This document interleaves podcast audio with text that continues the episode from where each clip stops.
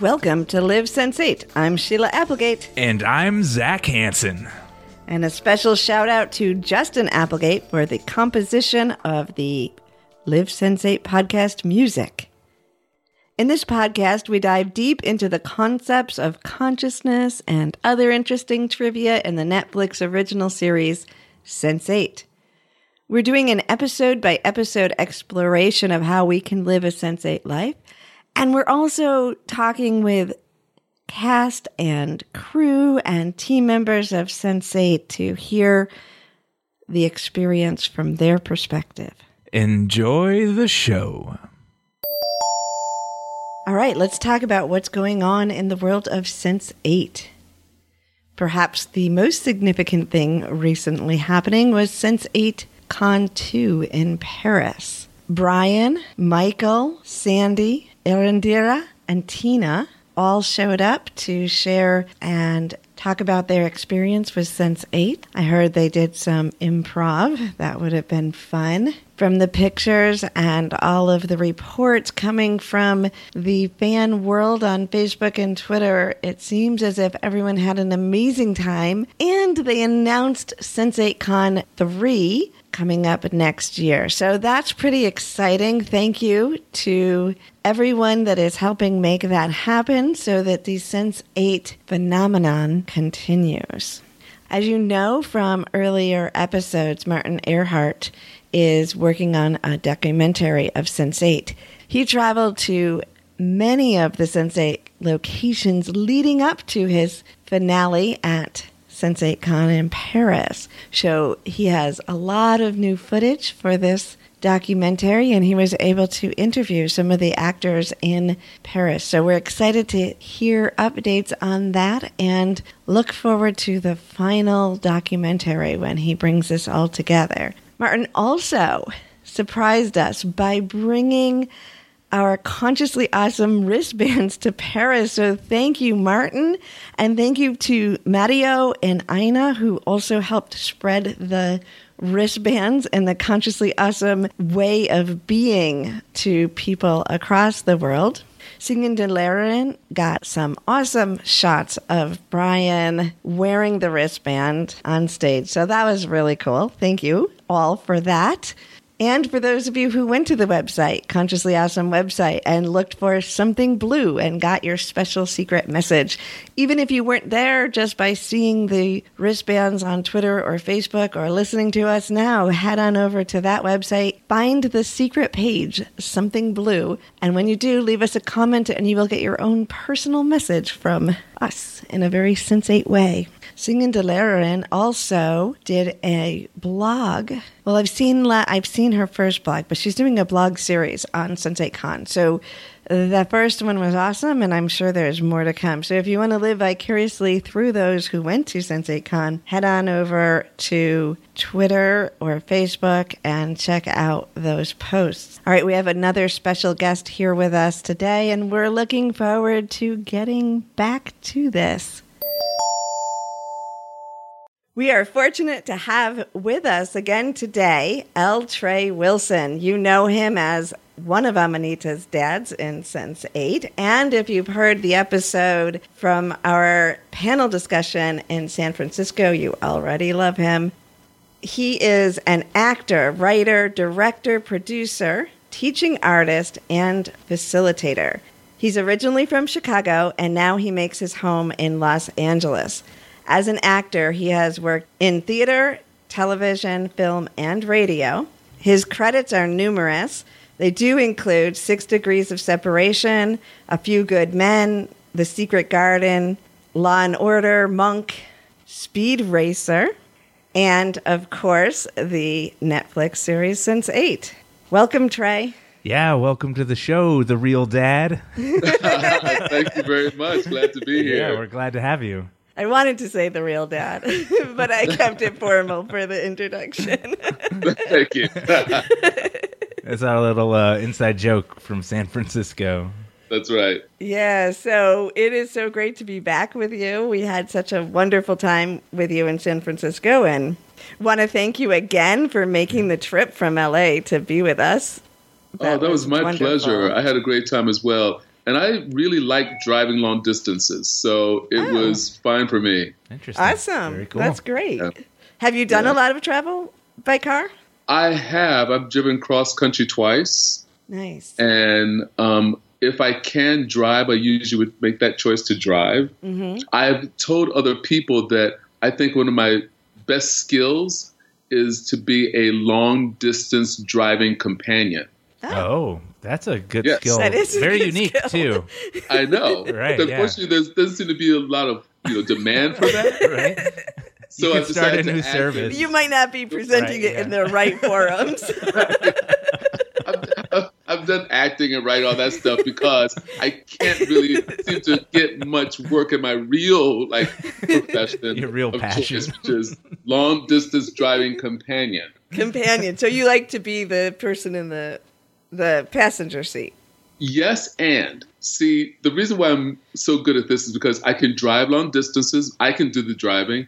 I can drive at night. I love driving at night. I drive during the day, but also I can be in the passenger seat and keep something someone company as they drive. hmm I uh, bring snacks, healthy snacks, not so Nice. healthy. I all types of music. I'm good with any type of music. I can read and drive or write. I mean, read and drive. Not drive while I read, but drive in a car. Oh, read. okay. I'm like, that's not Like- really a good idea So I can read to someone if they just want to hear something read. without getting sick. Um, I think I carry on conversation decently well, so I can talk, but also I'm good with silences, so I can just sit and be and enjoy the landscape.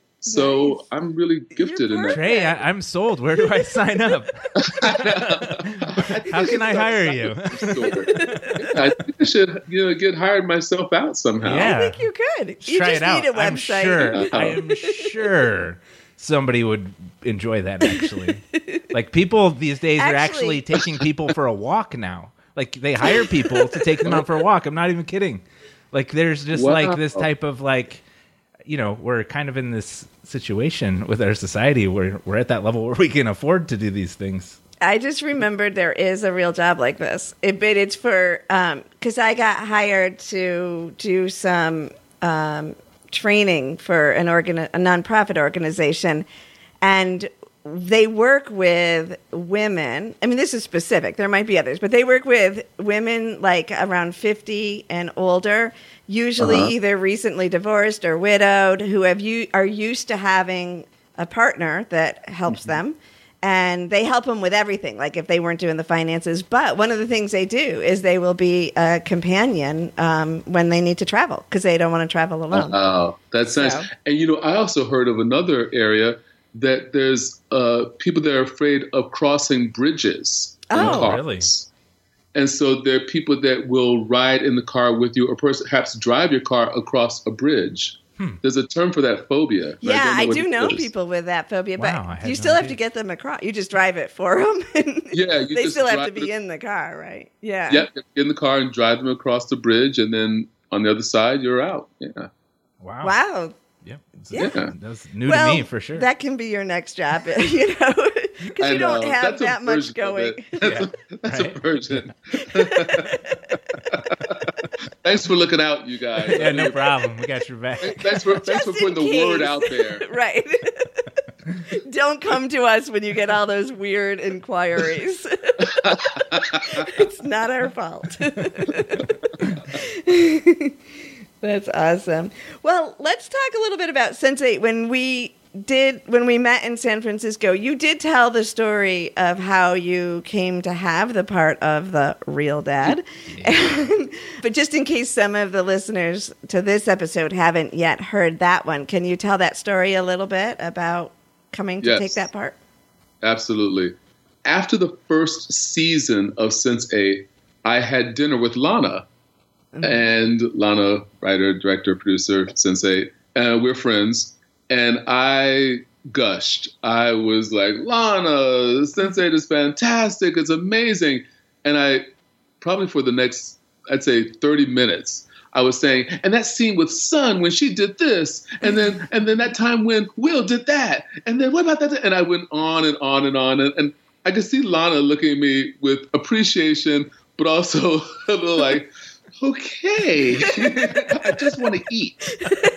So, uh, but I, I really, I was such a fan of the show, and I was so appreciative and admiring of her for having created such a show. And I said that what's so great about the show, outside of all the action, all the fun, and all the humor, and all the stuff that's in the show, it was the the sense of Sense 8 It was the quality of caring and the quality of loving and the quality of supporting and the quality of giving and being present for other people that felt like it felt like drinking water on a thirsty desert island for me. It felt like I was I was in need of that kind of um, compassion and, empathy and sensitivity and all that stuff. And I think I think it really appealed to me in so many ways. So anyway, so I did that with her, and then and then I said, by the way, and so I started giving her suggestions of parts that could for second season.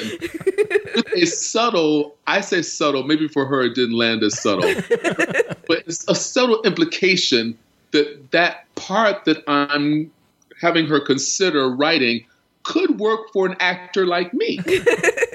so I, I said, you know, wouldn't it be interesting if dot dot dot? And you know what? We kind of what what might be good for next season is dot dot dot. And so once again, I you know saw in her lovely eyes a look of.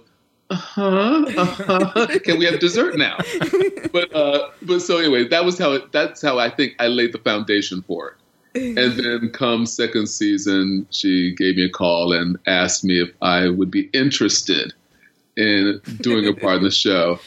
And of course, then it's like, oh gosh, well, what's what's the timetable for this? Hmm, let's see. You know, of course, I had no timetable. I was Right. like, yes, yes, absolutely, yes, and anytime, yes. But you know, you can't do that. You have to play a little hard to get. because she I- believed it, right? I'm sure she believed you're hard to get. You had to put on your acting skills. She didn't buy it at all. I'm sure she didn't buy it at all. she's probably she's probably rolling her eyes on the other side Right. of her. Like, oh, just say yes. Just say yes. Just say yes. So that's how it came to be. That I got the great fortune of being a participant in the great show. So, did any of your ideas make it into season two? Not a one. ah, but you Not a single one. and I'm not taking it personally. Right. Not one. But you made it in. Right. So I did. I did. That was- but but the intention was achieved. The goal was achieved. Right. That's awesome. So you mentioned the feel of it when you were watching, which obviously Yes. people around the world could tell the the difference in this series versus so many other um, beautiful series out there. Yes. You've also worked with them in the past, so did you notice a difference once you got to the set? Was there a different feel in the whole way that this came grew life? I guess too. I guess the only difference I noted was that because they had worked together for a year mm-hmm. prior, mm-hmm. that there was such an ease in terms of how things were done. It was a really calm set. It was so catering to the actors that would come on. Every time, what Lana did this time, and maybe she does this all the, all the time, but I noticed it this time that whenever an actor was completed for that day and were returning, she would give them a hug mm. of appreciation and recognition. And the whole crew was so supportive, and we applauded them when they left. It was it was a lovely, warm environment, um, and I think it, that came from the familiarity of being with each other Yeah, and that makes having a sense. sense of each other. Yeah. Have you experienced things like that on other sets? Um, not with them, but just in general, because you've done a lot from theater to television. You know, it really, really varies. And I think it really does. It's one of those occasions or situations where it really stems from the top down. Mm-hmm. The person who is in charge, so to speak, really creates the environment Right. and gives a sense to everybody else how to relate to the environment. And I think Lana does it in a way that is loving and caring and is very similar to the themes of her shows. Mm-hmm.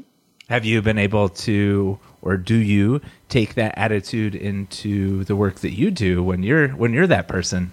Yeah, I do. I'd like to believe I do.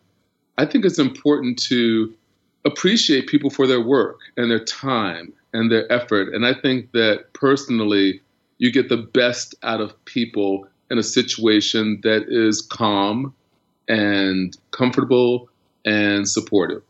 And that's how I, those are environments I like to be in personally. So I like to create those environments around me. Right. No wonder you're such a great companion to have on long trips. Exactly. There's going to be a career change at the end of this episode. Thank you for that promotion. I really appreciate that. All right, going back to the role that you ended up getting, not the one you Yes. created, but the one the creators created. Yes. It's a really unique dynamic. And I think, well, I personally think it was a great expression of partnership, conscious partnership, and love. How did you feel? I mean, I guess being in the role, but really more, I'm sure to prep for it, you had to think about how you would feel in that situation. And, and how would you feel in that situation, do you think? Oh, that's a good question. I believe that love is love is love is love. And I believe that um, love does not have limitations. I do believe that you can love many, many people, that love can be expressed in many different ways, perhaps be expressed in similar ways. I think it really is about being secure and comfortable and recognizing what the dynamic is between each individual so that it doesn't feel as though one is somehow an interference of another one. Mm-hmm. So I think that those things can exist simultaneously. Um, so I, I was on board with that. Yeah. Yeah. I think it was a beautiful expression. And what I took from that is you wouldn't have been bragging about being the number one dad if you were actually Like, there. not Nope. just number I- one, the I one who made certainly- it past the Oh, yeah, the real one. He was the real dad. That's right. That's right. Although maybe they would joke it. I would think they would joke at times for fun, you know? we, we probably would, but Because you need that, right? Even when you're honoring people, there's got to be a playfulness to it. oh, definitely, a absolutely, comfort level. Yeah. Yeah, always. Yeah. Yeah, it was it was great to have like there in Sense Eight. There's so many different dynamic relationships, Yeah. just all over the board, and so to be able to just even see that, you know, you have three dads that are able and capable of coexisting and loving a daughter together and raising them together. On top of that, with still having a relationship with the mom, and Yeah. and just like you said, valuing everybody for who they are individually, and Yeah. uh, I, it's just a very beautiful thing to see because I think it, it just gives people uh, a different framework, maybe, of like the potentials in life, and I think that's a lot of what the magic of Sense Eight is is just dipping into the potential of being a spectrum of a human being and, and everything that we can really do without the limitations of all the old beliefs and outdated things that our society carries. So I thought it was great. I really did. I think so too. I agree with that wholeheartedly. Yeah. I agree. One of the things that we've talked about throughout doing the series and doing the podcast is how many supporting character roles are giving such deep messages. There isn't one area that's fluff in all of Sense 8. There isn't one storyline that doesn't express some form of higher consciousness and love. And every supporting character plays a role in that collective um, storyline. And there's really deep, even in just a few scenes, you can have a really deep impact on people's understanding of how life can be. Yeah, it's so true. And as you're saying that, I'm thinking, isn't that also the case in life? Yeah, I was thinking the same thing. Yeah. And I think maybe it's what's really important is if we are able to pay attention to that Exactly. Yeah. and recognize that even those that play quote unquote supporting roles or small roles in our lives can be extraordinarily impactful. hmm And just being aware of that.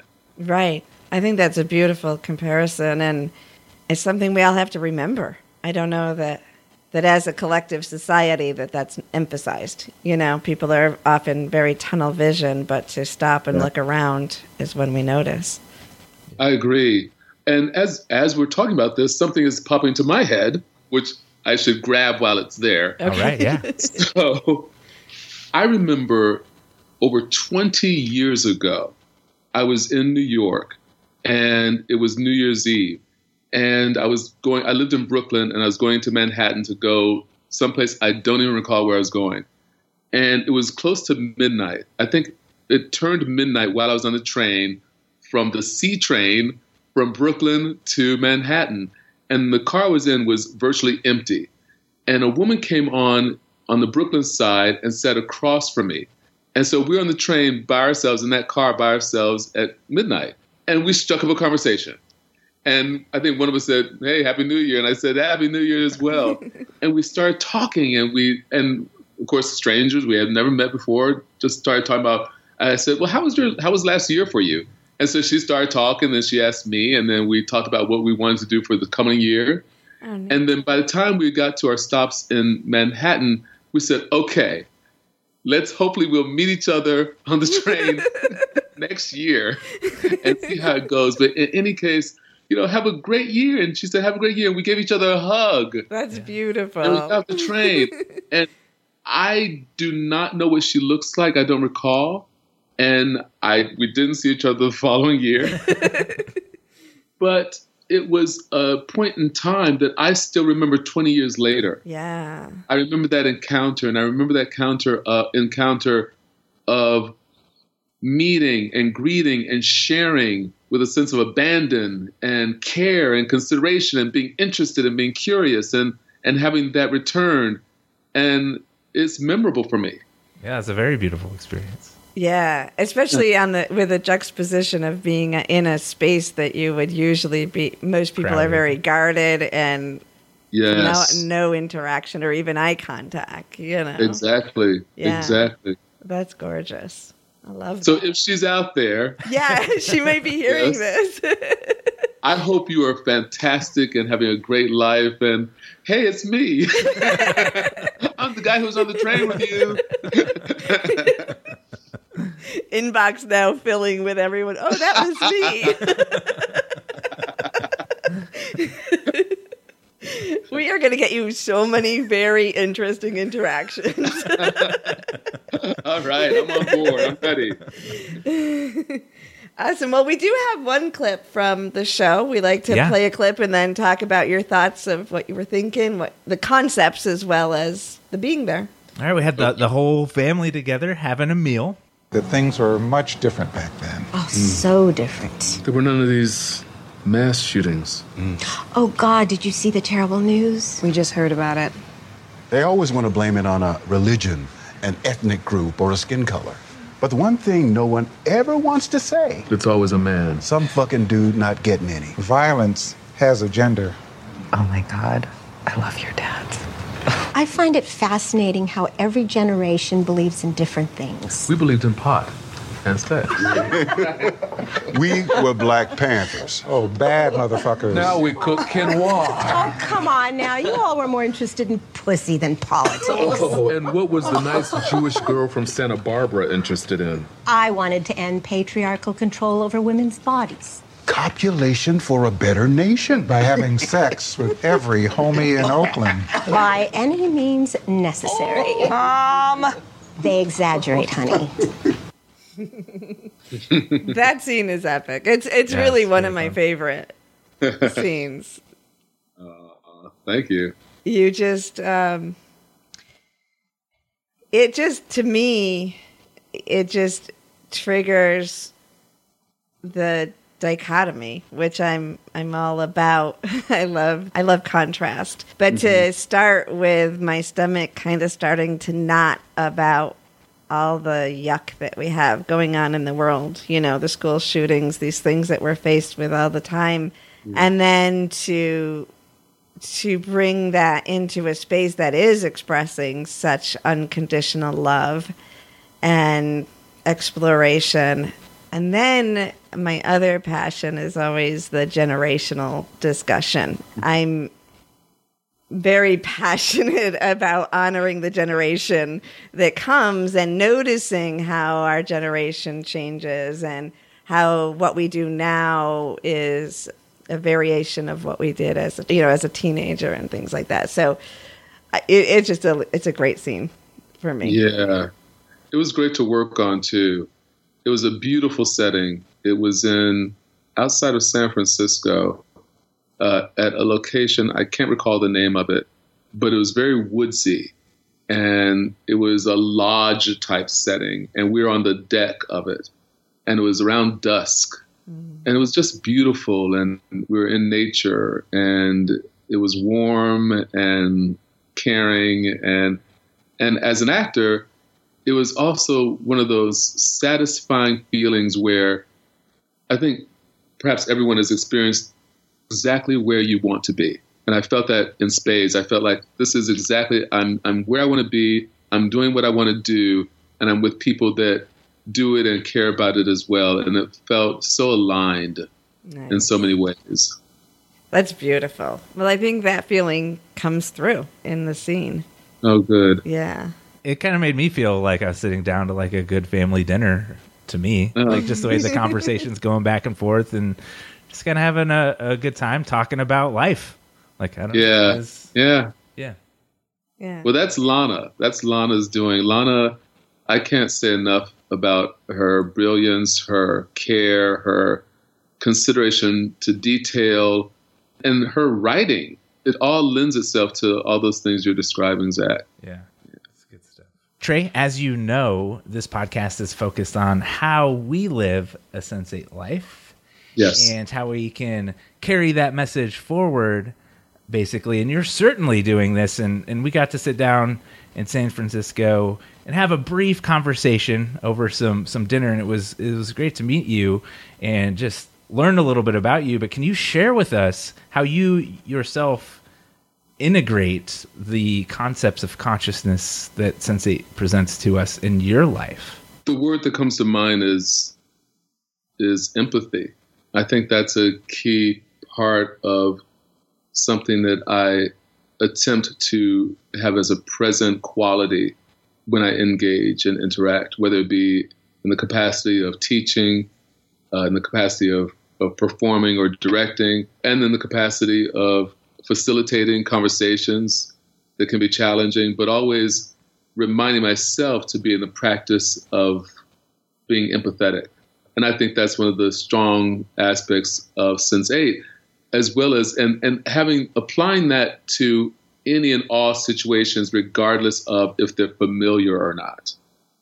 And I think that's a key aspect of Sense8 as well, that it's not just being sympathetic or empathetic or compassionate to your friends or your family or people that look like you or people that are geographically near you or share the same culture or, or any of those types of identifiers, but also being able to expand that into people in areas that aren't like you, that aren't similar, that aren't familiar, and recognize that there's the common factor, common denominator of being a being on the planet mm-hmm. or being an entity in the universe or being an element in the atmosphere, however you want to describe it. And I think that that's something that parallels my understanding of Sense8 and how I like to operate on the planet. So for you, and I'm I know we've met a lot of the actors in it. It it was similar that they already were on a path of this understanding or living life that way before. But um, for you, certainly because you fell in love because it resonated so much with you, and then you worked your way in. but, um, yeah. Is this an essence? Do you feel like you've always been this way? You say empathic or empathy. Is this who you've been throughout your whole life, do you think? Is that an essence that you have? I would like to believe so. I think that I'm an only child, and I had amazing parents that were very supportive and encouraged me in every possible way. And I think that being an only child, I was interested and curious in reaching out past the house and past my home to meet all different types of people and to and more as a curiosity i think like oh, how do other children operate or act, or what do they do, and what do they play with? And so I think that made me curious. And I think somewhere around that time, and I always had pets mm-hmm. um, that were like siblings to me.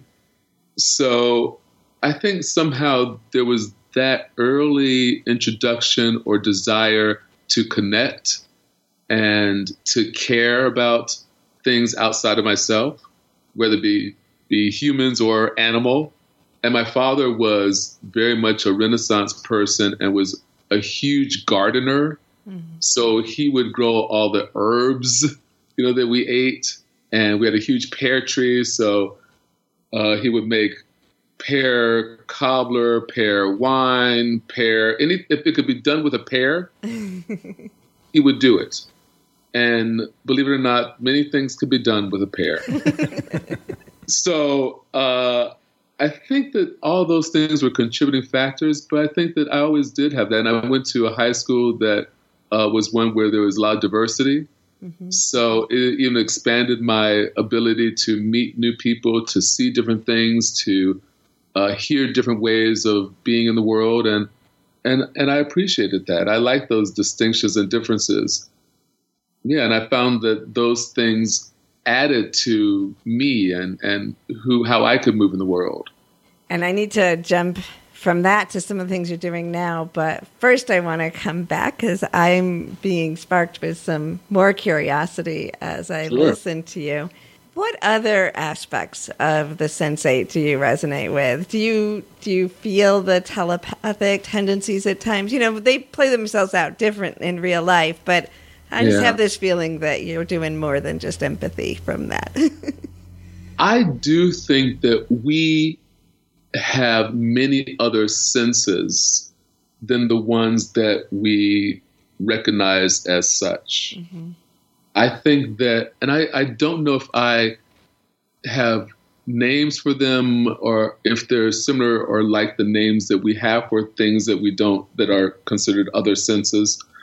But I do think there's ways of communicating that, that we haven't explored. I think there's ways of recognizing environments and situations that we can, uh, that we know in some way instinctively or and on some level, we're receiving information that we can't, we have no way of qualifying or quantifying it, but just it's coming yeah. uh, towards us in ways that we can't quite express or understand at this point. I think there are other ways of being on the planet. I always, and I felt like with my pets, I that I consider my familiars. Mm-hmm. I think that they're always around me. in, in, in whatever in physical form or and not. Mm-hmm. Uh, I think that they have always been a presence in my life in some way, shape, or form. So I do think that's the case. Yeah, I do. As you were talking, I was thinking about when I first saw you in San Francisco, and we had met really briefly in Chicago, but I was doing some energy work on someone and then I opened my eyes and I looked up. So I hadn't seen you come in. And I looked up and you were across the room and you looked at me like we were like old friends. like I'm like, oh it was such a yeah. it was you know, I think that that's that what you're talking about, that familiar and that that energy that moves beyond and opens up to other people. And um, there was just this sense of, oh yeah, there's Trey. We've known each other forever, which wasn't the case down here. You know? um, yeah, and, and also, but, yeah. Go no, go ahead. I'm sorry. No, that's all. I was just saying that you just you just had that energy to you, like your energy moved out past you. Oh, thank you. Uh, and I also think that that has one question: the whole idea of time. Mm-hmm and how time exists. Yeah. Because sometimes when I've had similar situations, it feels as though, oh, I, oh yes, we've already met. Oh right. yes, I know you already. like like almost so it's almost as though we've already had the time or experience together, or the future has already occurred, and, and the present moment is just a remind. Oh yeah, we've done this already, right? right. We've been here. Oh yeah, we got to do it here now. For- we met. Oh right. yes, I know you already. like like almost so it's almost as though we've already had the time or experience together, or the future has already occurred, and, and the present moment is just a remind. Oh, yeah, we've done this already, right? Right. We've been here. Oh yeah, we got to do it here now first. yeah, yeah, I agree. Yeah, yeah. Hey, how are you again? I think or before or after. Right. yeah, So- this this this uh, has kind of synchronistic conversation with one of the conversations we had with uh, Mr. Michael Summers too, because we're talking about communicating and empathy and communicating with animals, Mm-hmm. and then the whole difference in time too. And so we kind of had. I just thought it was cool to bring up because like. It wasn't. You know, We're on the same We're on the same topic, and we're Yeah. talking about Sense Eight and communication, and it's really cool. Yeah. Well, So you're applying all of your gifts and your skills and your empathy and the way you are with the world into some pretty amazing projects right now. On top of the acting and the writing, which I didn't even get into. I mean, you have written so much and um, including two solo performance pieces and a six-part web series three short films i mean you you just you, Very you do a lot prolific. yeah 30 31 short plays like that's that's a lot yeah. Uh, the 31 short plays, that's interesting. That wasn't something I intended to do two months prior to doing it. wow What happened was I went back to Chicago to caretake for my parents. And uh, it was a really interesting, fascinating experience to do that. There's something to having to caretake for another human being that is, for me, it feels like it was a growth spurt like none other. Mm-hmm. Because, as I mentioned, I'm an only child, I didn't have a lot of family in Chicago, and I hadn't lived in Chicago in a while. So I do have friends in Chicago, but it was friends in terms of we were long distance for a while and what have you. And plus, it was for me, it was an overwhelming experience to have to manage caretaking for my parents. Uh, in some ways, overwhelming. Uh, so what I found myself doing is because it was pretty much on me to manage this, and I couldn't leave. I needed something to uh, be a counter measure, counter activity to what I was finding as stress in the situation. And so I thought, okay, I'll take a page out of Suzan-Lori Parks' book when and start. She wrote a play a year, play a day for, for a year. Wow. It's called 365 day plays. It's yeah, really quite a feat. And so I thought, well, I don't know if I can do it for a year, but let me try to do 31 it for a month. There you go. Exactly. so, so I decided for that the next month that was coming was August. So I decided, okay, I'm going to take on the challenge of writing a play a day for a month Wow. and it achieved what I wanted it to achieve. What it did was it gave me something else as something to focus on in the face of what was going on in the circumstance. And it gave me this way of moving out of that present reality into a created, imagined reality. Uh, and it also made me have to be even more attentive to everything that was going on during the day because, you know, at the start of the morning, it would be like, okay, of course, I'm writing a play today. So where's the inspiration coming from? Is it something I'm going to hear as I'm walking down the street? Is it something I'm going to see when I'm driving the car? Is it something I'm going to smell or something I read in the newspaper or something I'm going to see online? I mean, so I was, I was always, my antenna were up in terms of what will be the, the prompt Right. to create a piece for today. And so it, it varied every day with something different, something new. And uh, and I was able to do it. So I wrote 31 plays that that month. Wow. It was an extraordinary situation, and the, it was so many, there were so many gifts involved in that. And one of the main gifts that was involved, I'd done this before in terms of a piece I wrote, but this one it solidified this thinking for me, and that thinking is that for me, art, besides all the reasons why I choose to be an artist, but I recognized wholeheartedly that it's something that I can use to lean on. But I need mm-hmm. something to lean on. Mm-hmm. Right. It was it was something that gave me a source of support and comfort and care that was something I was able to create on my own in the space of not really having that supplied in the way I would have liked in other ways. Mm-hmm. And so it felt like it felt like this magical gift that I was so incredibly grateful to have um, to draw from. That's amazing. I want to see those plays. oh, thank you. Yeah. Yeah, that's amazing. And I can really relate because, as you know, since we were in San Francisco, I dove right into very intensive parental care for the last few months. And and for me my creative source is, is my work and, and the work i do with people and, and helping them connect to their soul and draw out their creativity and it was a lifeline like and Zac will attest to it because i could be just like steamrolled, you yeah, know, exhausted. and then move into that and I'd come out hot. You know, I mean, I could be right in the moment. And when everything's coming at you, and you open up to that creativity and you do have to be in the moment and it just opens the flow of everything. And and it was a lifeline in my own way. That creative source energy was a lifeline to me over the last six weeks. So i i think it's been eight now. I keep saying six. But, yeah. um, yeah. but i can really relate to i think that's amazing. And i bet you that what you created was astounding. You know, like even if you're saying, oh, it was a play in a day, you're so raw at that time and so uh, open for creativity to come through you.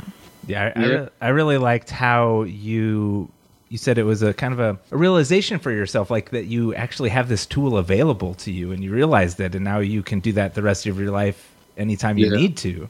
Right? Like that's that's invaluable in my opinion because life's up and downs, and sometimes it's stressful, and sometimes it's not. And I think it's really great to um, have that. And especially another thing that you said there too was that you were able to pour yourself into it and create, and it was something you could do. And I think that's really important in creativity, but just also when when we have to um, caretake outside of ourselves. That's yeah. also a way to fill ourselves back up because we're kind of pouring our our love into our creativity, which is our self and character. Yes, and it fills us back up. Yeah, yeah. I think that that and kind of to piggyback on what you just said, Zac. I think exercise. Mm-hmm. Oh yeah, mm-hmm. those two things were really life saving mm-hmm. because the, I think one on the mental, emotional, spiritual way, and then the other on the physical way, and just getting endorphins or getting movement um, also would change like they've always we always been told that that can change mood and disposition mm-hmm. and yeah. yeah. both those things were really helpful to me yeah great yeah and you've used creative work to help others back when you were working in new york you want to talk about the project you did with the prisons in new york yeah, sure. I was working for a while with Manhattan Theater Club. They have a program called Write on the Edge. And what they would do is they take teaching artists, guest artists, to different environments um, with students to help them create their first to show them what a play was, and then help them create their own plays. And then once we helped them with editing and working on the plays, we and a couple of more actors would come in and perform the plays in their environment. So, and one of those places we went to was Rikers Island Academy, which is the part of Rikers Island that maintains people under 18. Mm-hmm. And they're separate prisons, of course, for the men, the boys, and the girls. And so I worked on both sides uh, different times. And it was amazing. Another way that art can heal is that so often in those environments, you're known for what you're there for mm-hmm. uh, what crime you're committed or what crime you're accused of committing. And then the, the kids would write their plays, and more of the population would see the plays performed and they know who wrote it. Then after we leave, they're known for the play, or they're known as writer person, or yeah. or actor person, or or play person, or things that gave them another way of being viewed, not only the way they viewed themselves, but how others viewed them. Mm-hmm they transform and then began to see themselves in different ways than how they were initially perceived. And I think that hopefully that can something be something that they carry on well past their time in incarceration. Yeah, that's a that's a beautiful thing too, right? Because you get to know yourself as more. You get to experience people having compassion for you because they see you as more, and you do that for them, right? Because you see them as more, and you give them that opportunity. And I think that is something that is it could be taken on, you know, for the rest of your life, and you can just afford people that that mentality or attitude as you go through your life. So I I think that's very transformational, very cool. Yeah. I am one of the board members of Aduna magazine, uh, which is an art magazine, and the founder of that does the same type of thing in prisons near here. He he joins up with other people and they go in and they help them write and then present it. And the stories that I've heard of transformation and some of the people is it's just gorgeous. Yeah. Yeah, I think it's helpful in so many ways. I think that one of the ways it's also helpful is you begin to see yourself other than being yourself, if that makes sense. Yeah. Yeah. Uh, so you can kind of see yourself in a world. You can create yourself in a world, in an environment, and then you can create what happens in that world. Right. And there's something about being able to have that as a practice or something that you can make happen that you don't have to feel the conditions of your world um, only, right. Yeah. if that makes sense. Yep. Yeah, a lot of my philosophy when I'm working with people is that imagination is the springboard to our transformation. If we mm. can't imagine it, we can't create it. And or when we can imagine it, we can create it. And I think you're talking about often a population that has not had enough, you know, if if you're in survival mode, you don't Yeah. have the freedom to do a lot of imagining. And so if you can't even see yourself out of that situation, there isn't a way out. So by opening that up for them, even though it just may seem like a beautiful thing for the moment, it could definitely be a life changer just by unlocking that part of their consciousness. Yeah, I agree. So thank you for doing that. Well, it was my pleasure. I feel as though I, I learned and grew as much as Yeah. I may have helped anyone else learn. Yeah. And you're carrying on with your gifts to our world. You're in a global organization too, right? For Yes. bringing diversity, race, gender, culture, sexuality conversations. Tell us about that. Yeah, there's a company that's based in New York that I worked with before I even moved to LA that is pretty amazing. Uh, it's called CSW Global. And what they do is they get hired by different companies, uh, MBA programs, a lot of MBA programs, uh, corporations, and invited to talk about these issues around gender, race, culture, and sexuality. And um, and I'm I'm part of their team that does that. So I've had the amazing, wonderful gift and benefit to travel all around the country uh, with this work for those particular organizations, but also to go globally. So I've gone to Australia and Canada and Israel, and it's been really fascinating to do this work in different places and have those types of conversations. Can you um, tell us what it's like to be part of one of those conversations? You know, it varies each Does time, Okay, right. as you can imagine. Yeah. And with each subject it varies Mm-hmm. as you can imagine Yeah. uh, so what i can say from my experience of it is that it's talk about having to listen actively uh, is really a component to it recognizing that there are very different feelings about different issues and very different experiences and very different perceptions.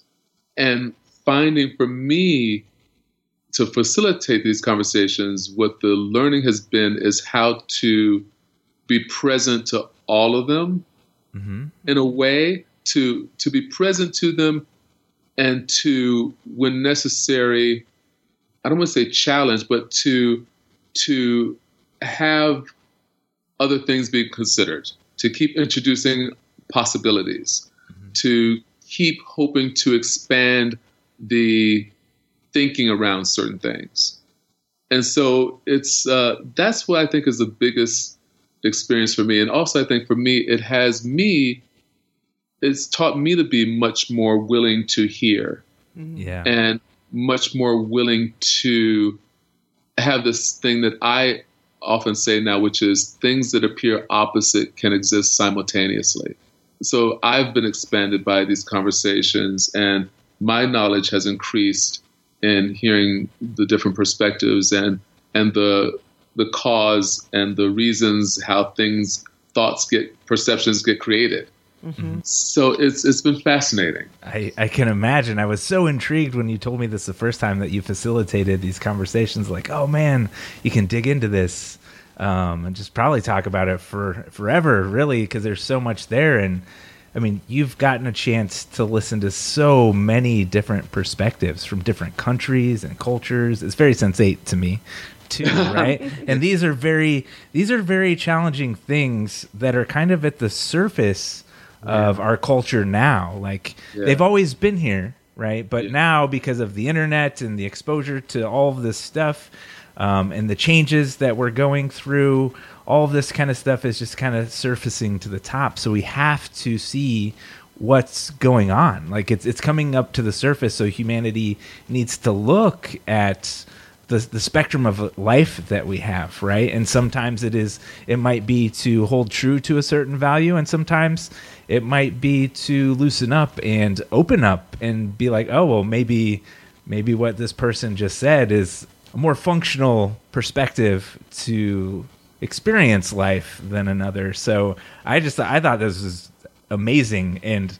Uh, I just couldn't imagine how challenging it must be sometimes because these are some Yeah. hot topics. it, it definitely can be challenging. I think, though, to follow up with what you just said, these types of conversations are happening in many, many different forms and ways all over. The thing that I think is really important is to have these conversations with care mm-hmm. and with consideration and with grace. I think the biggest and most important word is willingness a willingness to listen, mm-hmm. a willingness to be in discomfort, mm-hmm. and a willingness to create environments that are safe, regardless of the things that appear different. I was going to ask you what you would recommend people that wanted to bring those conversations into their daily life, and I think you just summed it up. Is there anything else you would tell people that maybe not in a facilitated setting want to open up to these conversations more organically in their lives?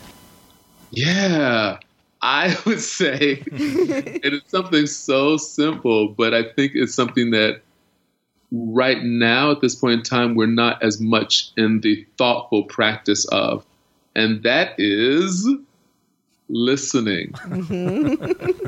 That's perfect. Wait, what did you say?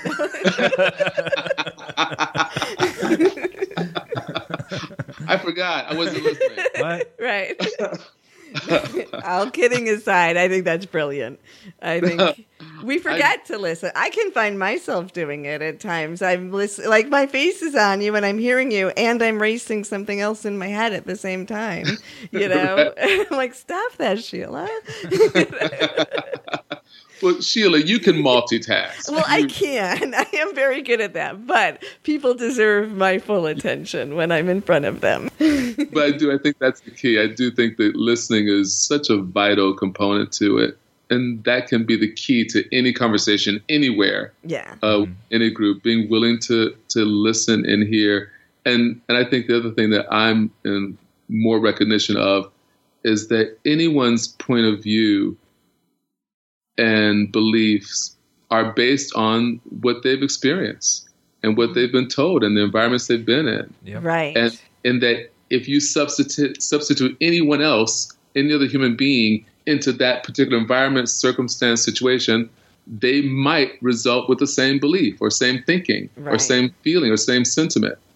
So that if that type of understanding and recognition is that there's a basis for these things that people evolve into, uh, that's not necessarily because they are bad or wrong or mean or these things, but these are this was the context that created such, and that that's the good thing because maybe possible if there's willingness new information can possibly have some effect on these things new experiences, new encounters, new engagements, um, new forms of expression can, can have an, its, affect, its effect if there's willingness. Right.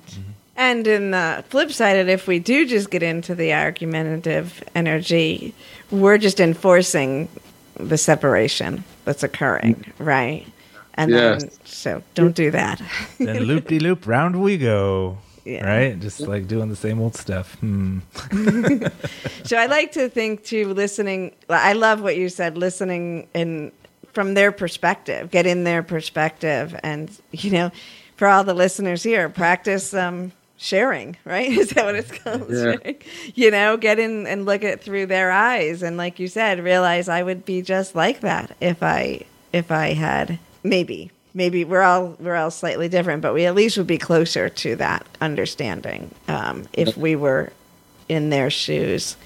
But also And listen also- for the subtleties. Yeah, go ahead. and also that that that there that differences can be complementary and they can actually be very can be fun. Um, one of my first roommates was a, a person named chris. I give his last name but i don't know if he i, I don't know if it's all right. his name is chris. He's a great person. Chris if you're listening hey chris. We grew up very differently and had really very strong different points of view about a lot of things. And so when we first started living together, it was challenging because pretty much anything was something we had a disagreement about. and so we decided, and I hope this word doesn't exist in another language and means something completely different, but we invented a word, kanuka. And Haven't heard of it. okay. but we don't know a lot of Listeners, languages. If there's a, if there's a Kanuka or listeners, if there's a Kanuka word, please forgive me. We didn't know. So we invented the word Kanuka, which meant that at any point in a conversation or engagement or slash argument that we were having, if either one of us said Kanuka, it meant that we had to stop that conversation and change the subject immediately. Your So safe word. Yeah. that's exactly a safe word. a safe word just in conversation. Right, that's perfect. We all Yeah. need one of those. So what would happen is we'd be in the middle of something, and then one of us would say, "Well, you know what I think? I think Kanuka." and then we give each other a look like, "Okay, what do you want to eat?" Or something like that. And it became this fun thing how we just toss it in there Yeah. whenever we wanted to, especially when maybe someone was making a point that we couldn't really uh, find very well or fight against. But we, and and he's a friend now to this day. Oh, awesome. Oh, that's awesome. Yeah, I adore him. He's amazing. Kanuka to the rescue. Yeah. That's right. That's right. Kanuka is very, very Yeah, catchy. Kanuka hug. I know. I I hope you don't mind, but that might be in my vocabulary Right? now. yeah. Wait a minute. I better do something about that Yeah. word. Copyright it. That's You right. You better. Yeah, for sure. You heard it here first. Kanuka. I don't know. I don't think you can copyright a word because I had a friend who made up a word and it got really popular locally, and he went Oh. to um to trademark it or something, and he couldn't. so. Oh wow. Because he was using, like, he had bumper stickers and stuff, you know. So, oh, Wow. You got to make it a symbol. yeah, it's got to have a symbol trademark with it. it. Then you can Yeah, trademark it. and then yeah. people, then then the branding will take its Random things that do are its in my power, head. and you'll be all right. They'll be like, oh yeah, that's Trey. You heard about Trey Kanuka? That's his word. Oh, great. Yeah, I Maybe just could- I just maybe took should a do- You should. Yeah, I, I I will get a, a bumper sticker. I don't even have any bumper stickers on my car, but if you make a Kanuka one, I will do that. Aw, thank you. And you know, who knows? Maybe we could, you know, do products, and it could Yeah. wind up. It can wind up supporting my companion driving right, Exactly. business. Call a Kanuka. right. Get yourself an app. It's all good. We have totally restructured your life We here do, today. yeah. We can get your app. We can do some mindfulness techniques and some meditation right. for Kanuka, and uh, maybe gonna we can wake- get some like some conversation starters, like at random Oh, with strangers, right on the, on a subway. You're like, "Hey, let's play this game. All right, and just have a conversation. Yeah, when you wake up tomorrow in the alternate reality, I know. Right? Remember enjoy us. it. I know. like, oh man, where am I? Traveling across country. How did I get here? or, or, or- or even bet. So today in the country of Kanuka, You're the king. Right? the king of Kanuka. So, thinking of all this creativity, the last topic I wanted to talk to you about is one of your really passionate. I mean, I think you're so passionate about all of these things, but maybe I'm the one that's most passionate about this. Let's talk about your creators lab. Yeah, so here in Los Angeles, there's an amazing studio called the BGB Studio, and it's primarily for actors. Uh, they have different options for training, and about a year ago, they invited me to lead a class that we've titled the Creators Lab. And what it is is it's a class for actors that are interested in starting to create their own content.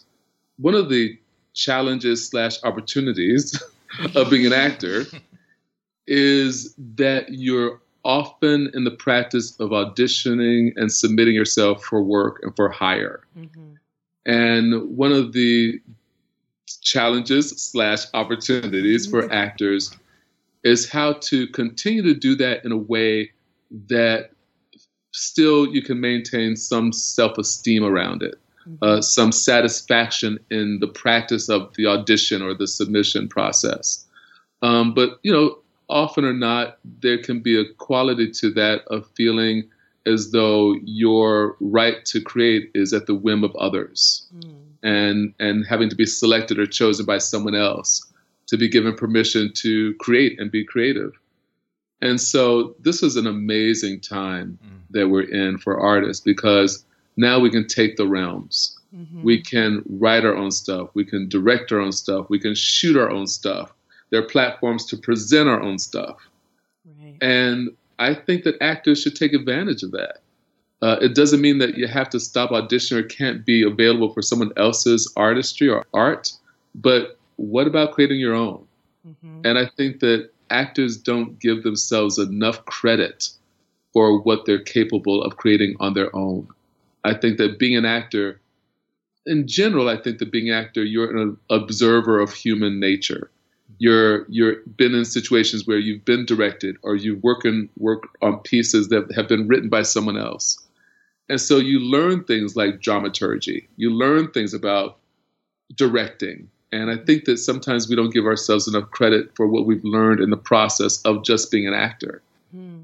And so I say, start creating your own stuff and start having your voice being heard and start having your expression being something that's out there along with anybody else's.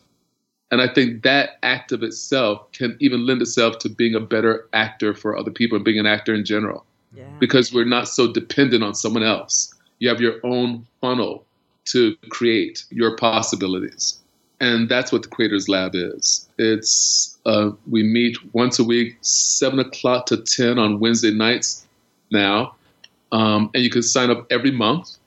And what we do is we work on pieces. I most often give a prompt to start people writing their pieces, and then follow through and edit and read them. And we tape everything because we're still actors.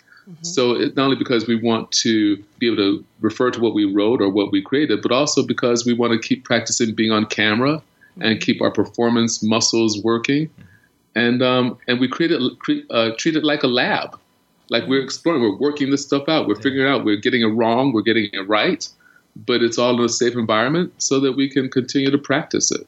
This almost sounds like uh, it could be a paradigm shift for Mm. some actors. That's what I think because you know you're you're right. What you said in the very beginning is you know kind of we're we're brought up in a way, and we do we need people's permission to do things, right? And now Okay. we are so supported by technology Yeah.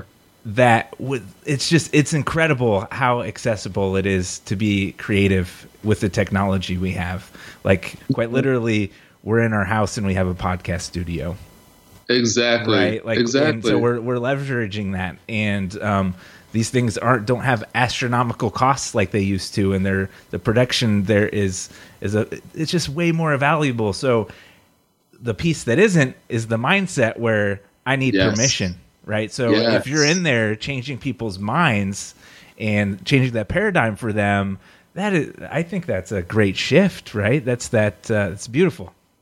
I agree. I agree. How can people reach out to join? I personally have a referral for the spring. She's in New York right now, but when she gets back, I want to take, I want her to contact you. But yeah, how do people that would qualify for that reach out to you? They would contact BGB Studio. Okay. It's located in North Hollywood and it's online. You can get the telephone number or email address online. They have a website. And the Creators Lab is one of the offerings that they have. And you can sign up you know, each month. And we meet uh, four times, usually four times a month on Wednesday evenings from 7 till 10. And it's been great. And I have lovely artists involved that are doing amazing stuff, that are committed to creating their own work and finding their own voices.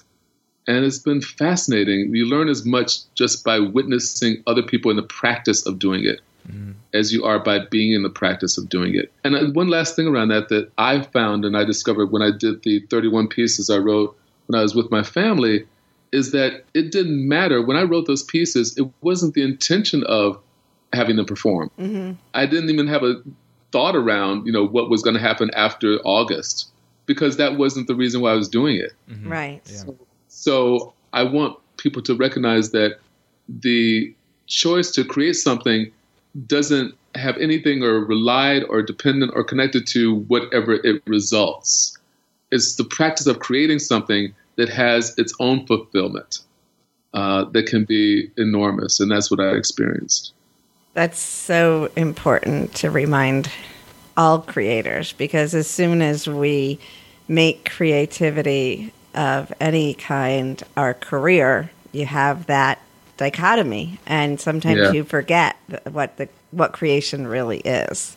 And Yeah. create true creation is just purely for creating, without the thinking of how it fits into a plan. Yes. Yes, exactly. And that struggle is real. Or opportunity is real. oh, right, right, yeah. challenge is real. because, you know, I think words have power. They do have power. They yeah. do. That's wonderful.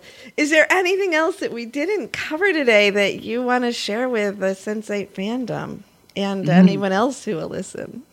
Uh, the only thing I would say, and I think I said this during the podcast, the last podcast I was on with you, which is to all your listeners and supporters and fans of the show, just the biggest thank you. The mm. biggest, biggest, biggest thank you. And just to share my appreciation and admiration and recognition for those that the show connected to it was such an experience. It was a great experience for us. It was a great experience for me to be in it, but it was a great experience for me to be a fan of it as well. Mm-hmm. And I felt like when when we went around and, and we would meet some of the fans, I felt such a connectedness. Yeah. I felt such a sense of warmth and care and and appreciation and almost I think that what I saw in other people's eyes was the thing I felt when I was watching the show, which is that's my way of moving in the world. And that's how I want to be in the world. And that's the type of dynamic I want to have around me in the world. And that's what made it so thrilling and, and exciting for me. It's like, oh my gosh, that's me. That's that's that's my ideal life and world and environment and people. And oh my gosh. And to have that type of reflection was tremendous for me. And I think I see that when I see people that like the show, that it resonates in that realm of how we can care and love and support and be there for each other in ways that that don't have any type of boundaries. Mm-hmm. So so just a thank you to all of those people listening and thank to thanks to you two for creating this situation and circumstance to continue this discussion. I think it's amazing. So that's my last word. I, I really appreciate all of you so much. Thank you, Trey. beautiful. Yeah, thank you. thank Appreciate you. that. Thank you for being in it, for being a part of it, for talking with us, but for thank you for your essence. Yes. Thank you for your essence. That's Thank beautiful. you. Thank you. All right, and I want to give a big special thank you to L. Trey Wilson for spending your time here with us today on the podcast. Uh, what a great time we had. We had lots of laughs, lots of great conversation. Thank you, Miss Sarah Applegate, for editing the Live Sense 8 podcast. And of course, thank you all for listening to our podcast. I hope you enjoyed the show and thank you for all your support on social media. If you want to get a hold of us,